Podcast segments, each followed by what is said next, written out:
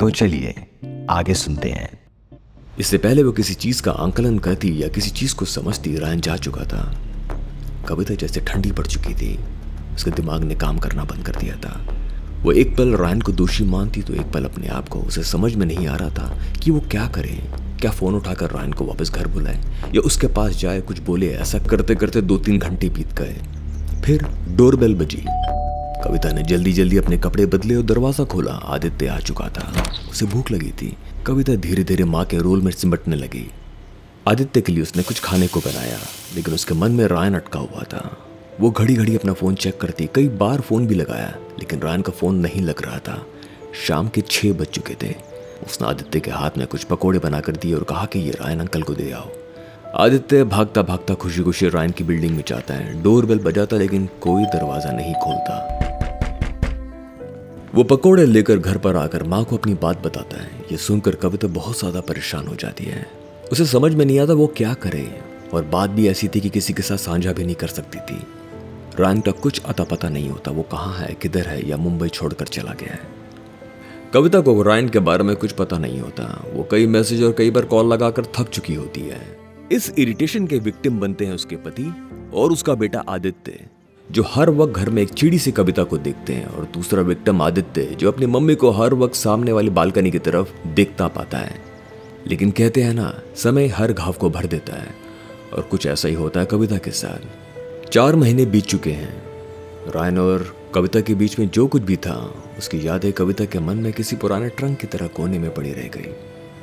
कविता का जीवन फिर उसी रफ्तार पर आ जाता जो पहले हुआ करता था। वही सुबह उठो, पति और बेटे को काम और स्कूल भेजो, दिन भर बैठकर सफ़ाई करो या घर को संवारो।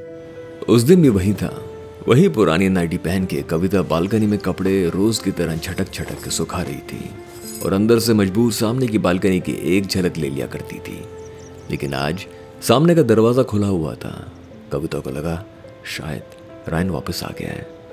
इतना सोच ही रही थी कि तभी रायन का खूबसूरत मुस्कुराता हुआ चेहरा आता है। वो कविता को देखकर वेव करता है। कविता भी उसको वेव करती है। कविता के मन में हज़ार सवाल और खुशियों का एक सैलाब सा आ जाता है। वो भाग के अंदर जाती है, अपने आप को शीशे में देखती है और थोड़ा सा चेहरा सवार कर फिर बालकनी में आती है। लेकिन देखती है रायन के पीछे कोई उसी की उम्र का एक अंग्रेज़ सा लड़का खड़ा है, जो पीछे से रायन को हाथ से पकड़कर कमरे में खींच लेता है। वो दोनों दीवार से सटकर एक दूसरे को किस करते हैं। कविता को एक पल के लिए लगता है, जो कुछ भी देख रही है, वो सच नहीं है। लेकिन फिर भी जो सच है, वो उसके सामने था। कई सवाल कई बार खुद जवाब दे जाते हैं।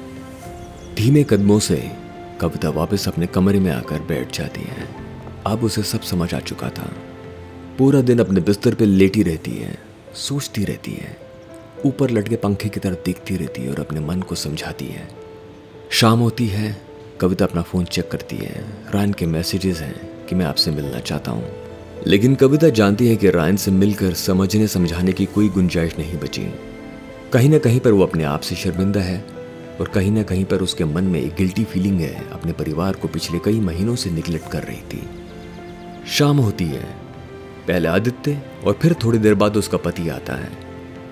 कविता ने अपने मन में ठान लिया है कि अब बस मैं मेरे परिवार को अच्छी तरह से देखूँगी।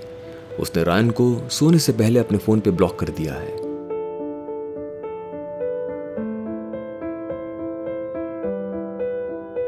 तो दोस्तों, ये थी कहानी बारह सौ तीन हमें उम्मीद है कि आपको हमारी ये कहानी पसंद आई होगी।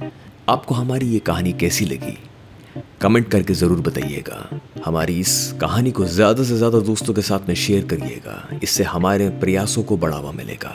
और मिलते हैं नई कहानी के साथ। अपना समय देने के लिए शुक्रिया, अपना ध्यान रखें।